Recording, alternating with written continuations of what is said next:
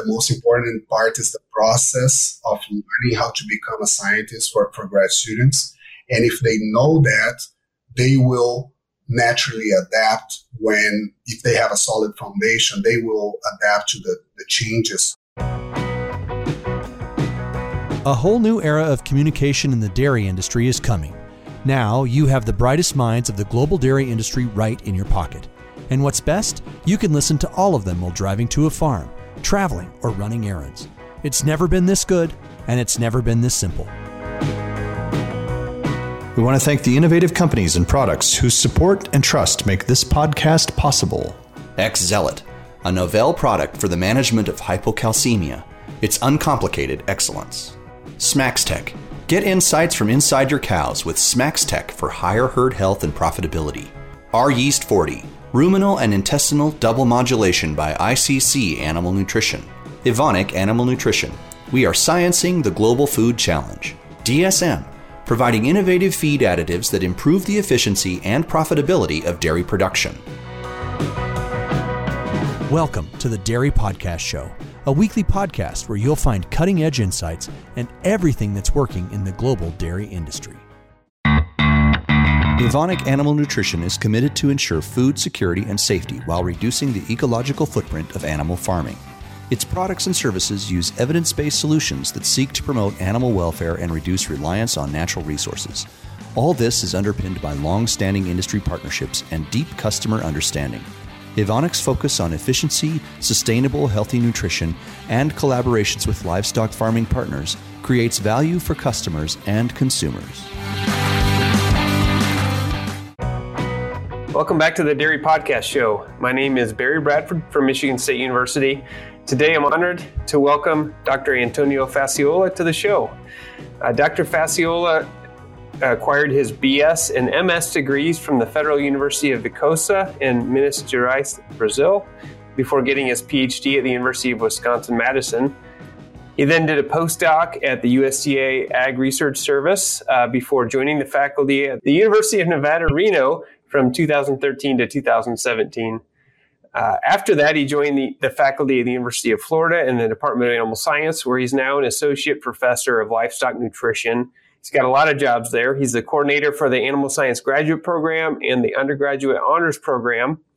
He's currently mentoring eight graduate students and has already mentored 28 postgraduate trainees in the past 10 years, in addition to lots of undergraduates. And in fact, he's won three separate awards for mentoring at the University of Florida, and he's made big contributions to the scientific literature, having published over 170 peer reviewed publications. So, Antonio, thank you for joining us. Welcome to the show. Thank you, Barry. It's great to be with you. I'm exhausted just reading everything you, you're up to, but how did you get here? What made you get interested in dairy science or the dairy industry for that matter? Yeah, well, well, as you mentioned, I, am from Brazil, and, and my family had a, a, a, beef operation in the north part of Brazil in Pará State. We raised a beef cattle and our buffalo for, for meat, and that's how my passion for agriculture started.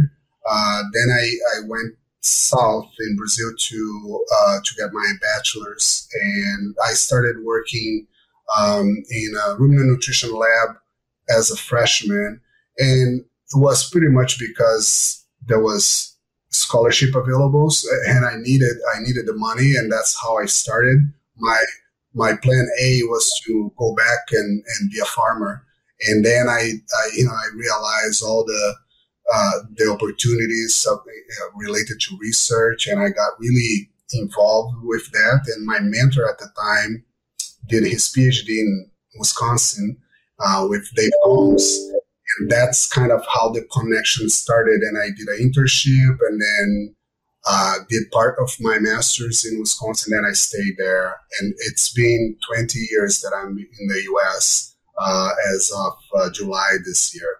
Wow. Okay. Almost half your life now, huh? Exactly.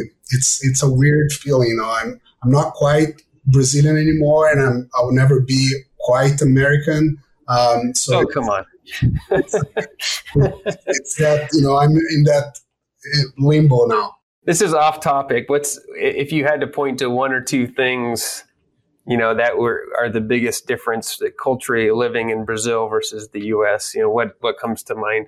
Ooh, you want to put me in a hot spot. Um, you know, in, in, Brazil, I learned a lot. Uh, you know, my, my foundation for you know my for my my bachelor degrees, working in a environment that I didn't have a lot of resources. I think made me very resourceful, uh, very creative. You know, uh, we didn't have you know doing like room rumen collections. We didn't have money for cheesecloth, so we have to use like you know t-shirts and you know, uh, so that I think that taught me a lot, and then it, and it was very help, you know, it helped me a lot moving here, and then here, just um, you know, the the professionalism, the way people. Uh, you know, work towards achieving goals and the organization, like the society organization. I, I went to Wisconsin and I, and I got there, and then you know the first winter came, and and I was like, wow, that's why people need to be so meticulous about you know making their silage and you know organizing their their home because the winter comes and you have to be prepared and organized. So so you know i, I really enjoyed uh, learning th- this new culture and and also using the kind of the background that i had to kind of bring that resourcefulness that you know creativity and dealing with obstacles to to kind of overcome those issues. Yeah, that's interesting perspective. makes sense. Well, you're obviously very passionate about your work. What is it you like about being a faculty member? What really motivates you uh, every week to to go get a lot done? Yeah. Well, I think that there's many aspects of my job that I that I really like and uh, that I'm very passionate about it. But I, would say the human interactions are my favorite part, and I really like enjoy working with students. I think we go back, you know, several years when we're talking about you know the teaching. We had like those online forums.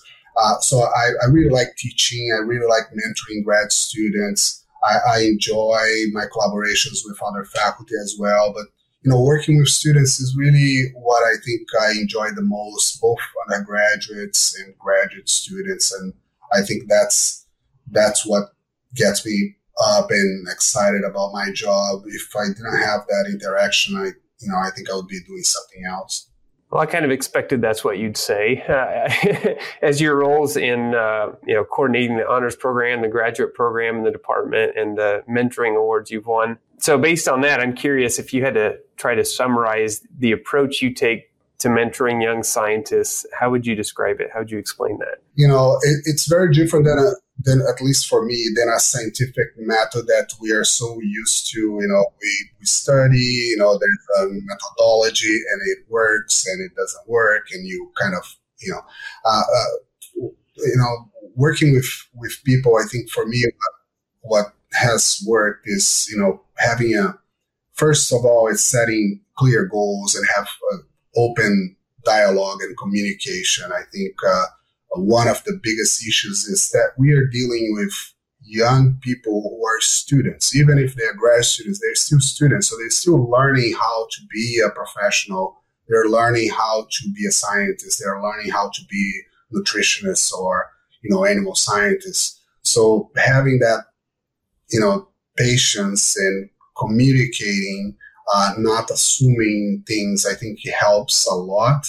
Um, and so that's kind of the the the, the foundation is is good communication. But I think uh, you know you you really have to to like what you do. Uh, you you have to care about the students as people, and once that uh, happens, I think the connection the connections it's a lot stronger, and they know you are invested on them and they are willing to go that extra mile. As you know, grad school can be very stressful, um, both mentally, physically, emotionally, and and having and I think when students have, know that they have someone that uh, have have their backs, I think that they they are willing to to to to do uh, you know to do better and I think everybody benefits. I think it can be a win-win situation uh, for the most part uh, when we are dealing with grad students, for example. Yeah, there's a lot of good insights there. I think one thing I wanted to point to um, probably a, a, small minority of the people listening to this would be mentoring graduate students, but many would be working with young people in, in, some kind of mentoring role, either professionally or personally. And I think you made a really good point about just reminding yourself to have the patience, right? Thinking about even in raising kids, it's easier to wash the dishes yourself than teach your kids how to do it right but you have to think about the long term payoff, not only for yourself, but for them, right? And I think um, for people running dairy farms, it can sometimes be hard. Like if they've done it their whole life, right? And you hire somebody in that hasn't been on a farm their whole life to have the patience to teach them how to do something that seems simple to them, right? But if you can show that patience and, and you know, teach a person to fish, so to speak, right? They can feed themselves. Um, so I think that's a really good point you made. One thing I wanted to ask you about, it's really popular in uh, education today to talk about how, okay, we have to train students that maybe five years from now will be asked to do jobs that don't even exist yet. That, you know, how, how can you possibly think about training people for jobs when they're changing so quickly? How do you think, what's your response to that? Does it influence how you think about training people? Yeah, that's a very good point. In fact, uh, uh, you, are right. Uh, we've been talking a lot about that. We just, uh, I, you know, I, I, was I was following a search for a new associate dean, and people were talking about, you know, how we're going to teach the future.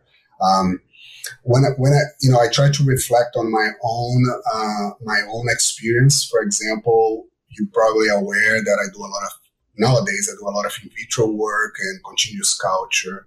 Uh, I have no training on that during, my entire master's and PhD. I did only in vivo work. Um, I worked with specific, you know, things on like protozoa that I never almost, well, I, I've had a few papers after that, but really not, not a lot. So, so I think being adaptable it's it's really important and nowadays it's it's it's it's uh, very clear that uh, you know the the way we we are doing things now, it's going to be very different than than in the future. I, I think if if we can still teach, you know, the fundamentals right. So I I I have my lab meetings tomorrow. So we discuss a lot about that. You know, the the scientific method that the their individual project, even though it feels like their entire world right now it's it's only a piece of it. And the most important part is the process of learning how to become a scientist for, for grad students. And if they know that they will naturally adapt when if they have a solid foundation they will adapt to the, the changes. So um, because it's really it's really hard to have like a you know a you know a, a crystal ball and kind of you know, some people get really lucky if they are, for example, if 10 years ago they were working on methane or, you know, climate change and now it's like a huge topic. So that's great. But for most people, they really need to have a solid foundation and they will adapt those skills. And we talk a lot about transferable skills. So the ability to solve problems, the ability to communicate well, the ability to interact with people in a positive way, those things are going to transfer from grad school to whatever job they get in the future. And whatever they job they get, it will continue to change. Uh, even if they're maybe faculty positions are the ones that change the least, maybe. Uh, but if they go to the industry, they will change jobs constantly uh, within companies or you know across companies. Even faculty, I mean, we, you are a good example. You are, you know, teaching and research and administration work and, you know, things change. And I think if you have a solid foundation and if you work on those skills that can be transferable, I think you will set yourself to success. Yeah, well said. Learning how to learn, learning how to manage and execute projects, right? All those things are hard hard to beat. What about if you're if you're advising somebody who's um, thinking about which path to go for an undergraduate program, right? If you want to work in ag in the future, you want to be setting yourself up for a successful career where you have lots of choices what kind of program would you think about for you know that kind of flexibility that you're talking about? Or how would you approach that? Yeah one one thing i would like to mention is that you know the importance of mentoring so uh, like mentors. So finding a diverse group of mentors and i di- diverse I, I mean like it could be like if you're undergrad it could be another undergrad that is like uh, you know maybe a year you know ahead of you and and, and doing internships exploring potential jobs. Internships are great. Uh, uh, having mentors, for example, you have your, let's say you're a grad student, you have your major advisor. Seek out other other mentors as well because they will have different types of skills, different different uh, ways to approach things. They can be from your committee uh, members, but they can also be outside. They can be from different institution you know, having mentors and have established that uh, uh, uh network is really important because it, it, will it will expand your perspectives. So if you you, you know you, you mentioned there's so many opportunities now. I was, and that's good and bad in a way because students they come to me and it's like I don't know if I'm going to vet school or grad school or if I'm going to research or this, um, and and and I didn't have that problem because my plan A was to be a farmer, and that didn't work well because the family farm got sold. And then I had to kind of do research because was I was, you know, I was doing that and I liked that.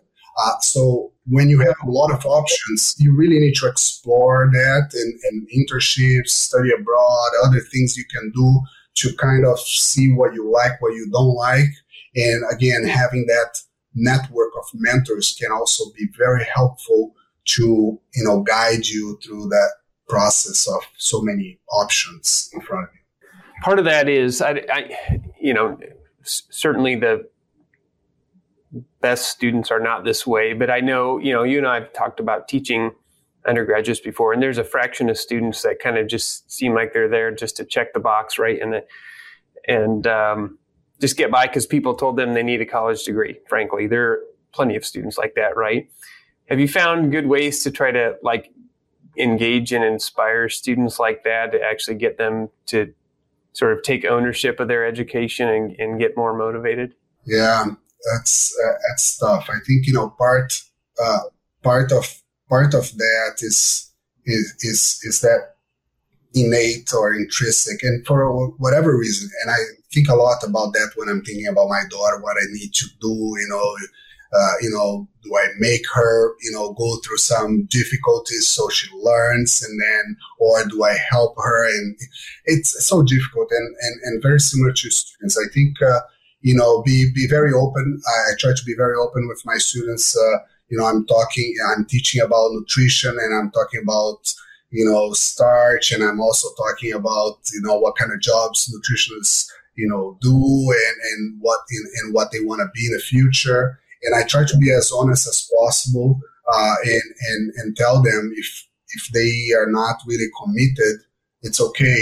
It's it's it's a it's a, it's their choice. But um, they need to think about how they will feel in the future when someone someone else that you know maybe they know will be their boss or if they can't afford a type of lifestyle that they enjoy.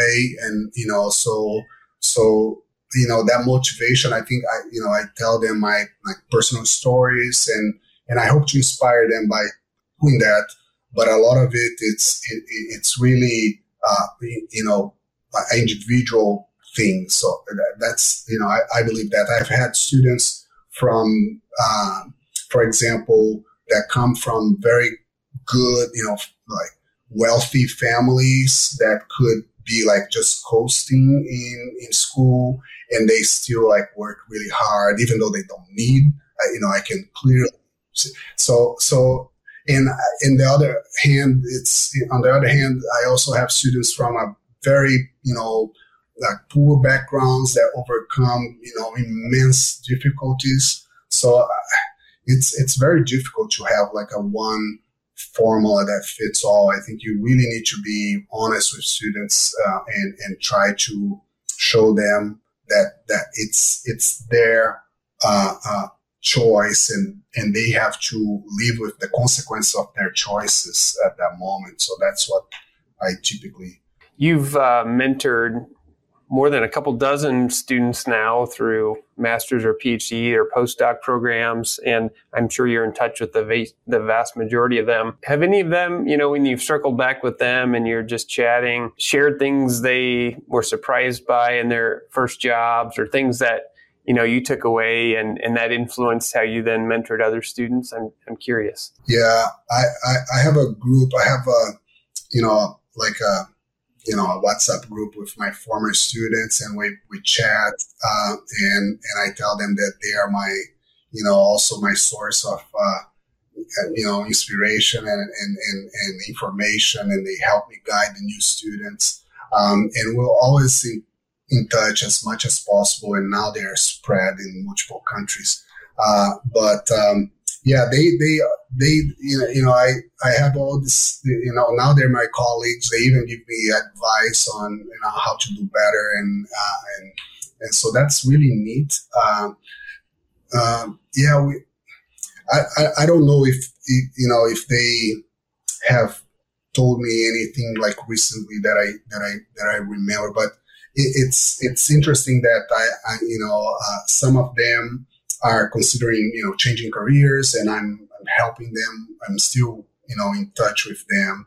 And as i said you know every once in a while i reach out to them and say hey i'm you know having this you know issue in the lab what, what do you guys think? And you know now they are more mature and, and and they can look back at their own experience. And you know you you go when you have an advisor i'm sure this kind of you know rings true for more uh, for most students, there's going to be times that you kind of hate your advisor. Uh, but I think once you kind of pass that and you you learn and you are kind of out there doing your you know real work, you look back. and it's like, wow, I'm I'm glad that you know Antonio pushed me that way, and I didn't want to do that, but end up being a learning experience. So it's it's fun to have those conversations. Another leadership thing I wanted to ask you about: you have you would have among you know one of the larger groups for a research team in a, in a dairy science program or animal science.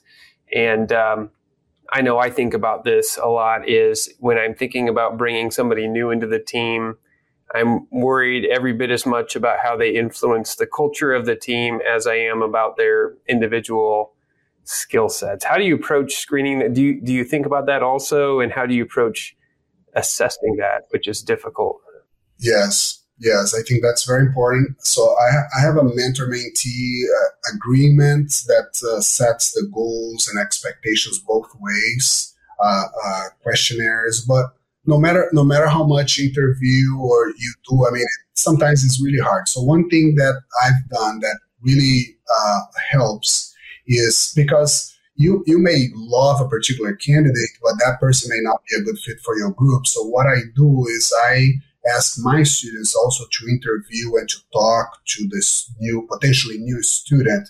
That gives them the opportunity to feel if that person is going to be a good fit in, into the group. Uh, sometimes you have like outstanding students that are not really a good fit for the, the particular group. Maybe they are really good at you know working by themselves, but they are not really good at you know uh, uh, team players um, or personality issues. So having my students participating in the selection process helps a lot because they also feel like they have a saying and they take it that responsibility to once we make a decision that they will help me have that person into the team spirit because they were part of the decision making. So I think that helps a lot. Yeah, I agree. It, it yeah has real screening benefits and also psychological benefits. Uh, it gives us sure. the opportunity to participate in the selection process. Uh, and once the student comes, that student feels welcome. He, he or she will know that the other ones also participated. So I think it creates a sense of community and that's very important. So that's a, you know a point that I, I'd like to make to the students who are watching uh, to you know develop that positive relationship within your group and also outside your group.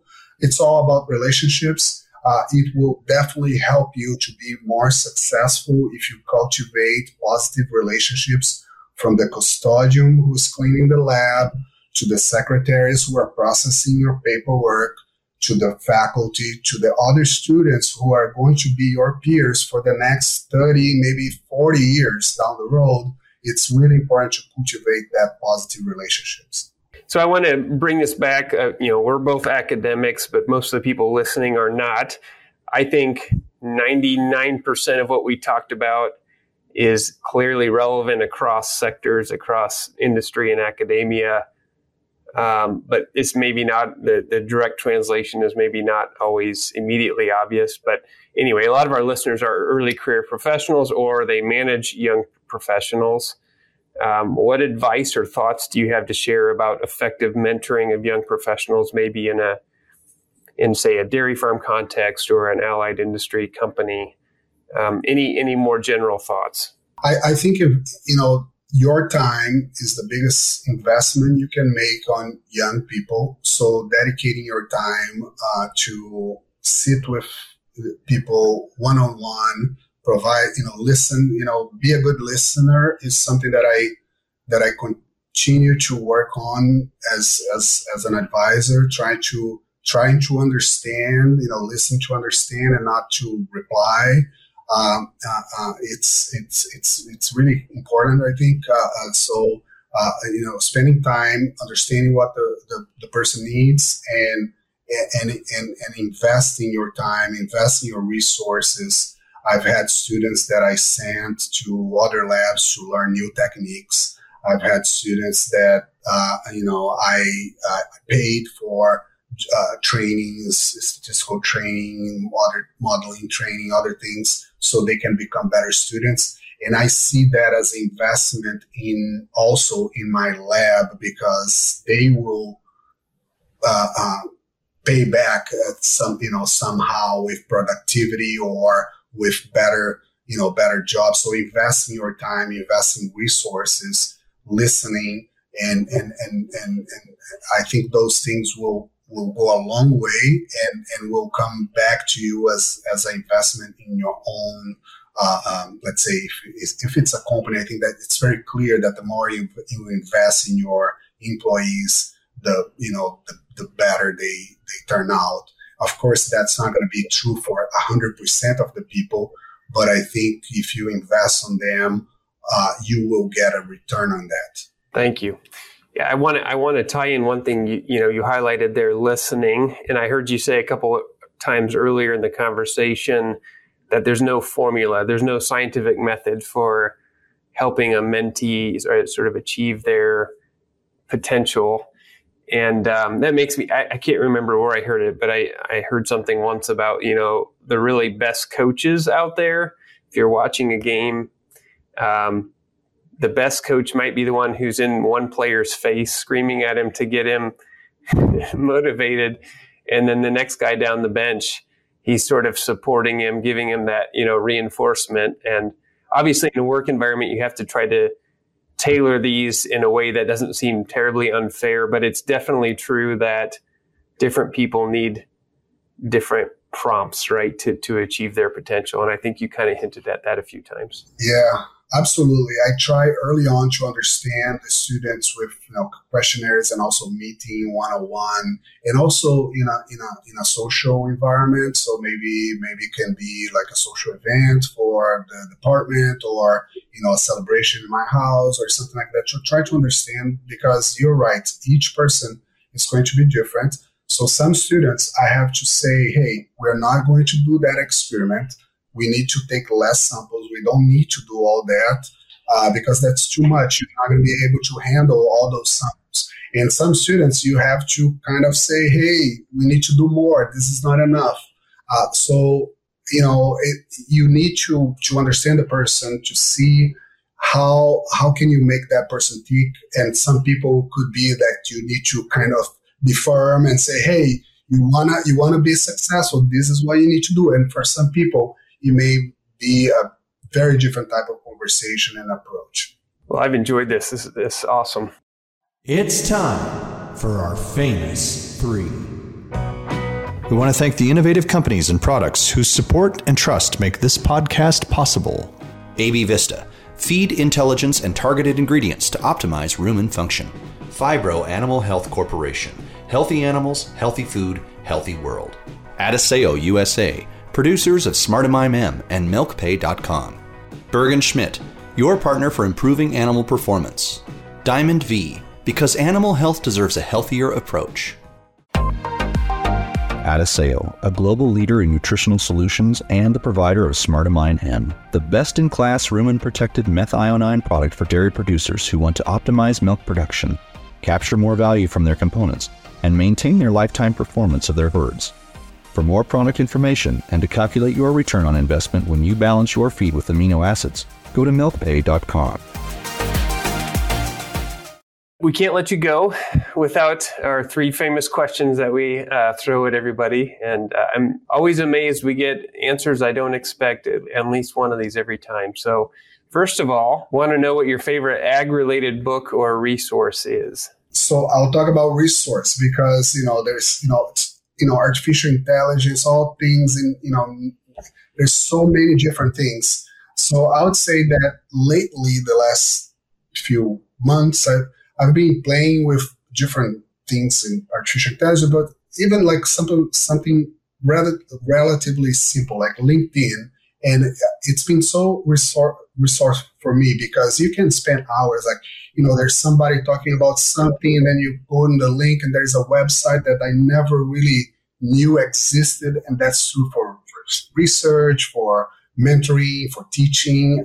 I mean, so many things and trainings so I would say LinkedIn is a really great tool for you know expand your network and also learn different things that are you know going on. So I've been enjoying uh, uh, you know uh, spending time kind of learning more about it um, and also communicating with a you know broad kind of uh, audience. So I would say you know it's it's a very good resource. Good and hey a new uh, sponsor idea for the company for the podcast. No, that, I agree with you. I use it a lot.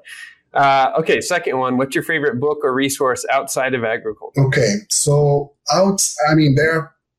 You know, I, I don't know about you, but sometimes I'm stuck in traffic, and you know, I'll, I'll give credits to my wife. She's like, "Why don't you listen to some audiobooks?" And there's so many audiobooks that are good. So I'll tell you one kind of like basic one that I one of the first that I listened to, which is How to Win Friends and Influence People by Dale Carnegie.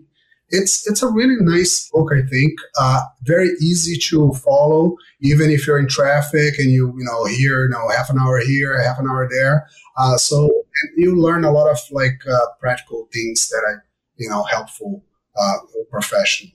Good. Okay. And then the third question, in your opinion, what sets successful professionals apart from those who are less successful? Tough question. I mean, it's, so many things, uh, but uh, you know, we touch on some of the things. I think the desire to excel, that hunger. I think it's really innate, uh, very dif- difficult to teach. I mean, if the person doesn't want to learn, it's very difficult uh, especially nowadays. I mean, uh, I teach big class, the principle of nutrition. You have 120 students. I mean, if you don't want to learn, I mean, it's really difficult. Uh, so I think that desire uh, has to be there. And some people find that early on, and some people take a little longer to find. Uh, I think, you know, having goals and be able to set your priorities. We can't really do everything. Uh, so there's moments in time in your life that you need to focus on a few things and, you know, be able to prioritize. Uh, uh, it's, it's really important. Of course, I think if you have the discipline, if you are able, we all have to make some sacrifices. There's no way to get everything that we want at the same time. So sometimes the sacrifice is with, you know, less exercise or less, you know, time with your family. I mean, there's times that, you know, so be able to do that, be persistent in our, in academia. I mean, you get rejections, uh, you have to be persistent, but in the industry as well, if you work on sales, you need to be persistent. we talked about being adaptable, uh, learning different things, being a good learner. And, and, and, and finally, I would say cultivate that support system. It could be your family, your friends, and network of people in your professional area. Uh, you know, there's going to be ups and downs, and they will help you both when you're up, but also when you're not doing great. I mean, that uh, network is really important. That was an impressive list, like all put together. I, if, if you come up with an acronym for that, you're ready for the motivational speaker tour. I, I'm impressed. That was good. Thank you. All right. Well, Dr. Antonio Faciola, thank you so much for joining us on the Dairy Podcast Show. It was a pleasure, and I, I look forward to you know continue to engage with you and the audience. Uh, and feel free to reach out anytime, and I'll be happy to you know continue the conversation. Thank you. So again, this has been the Dairy Podcast Show. Uh, if you haven't subscribed yet, hit that button before you forget. And this is Barry Bradford. We'll see you next time.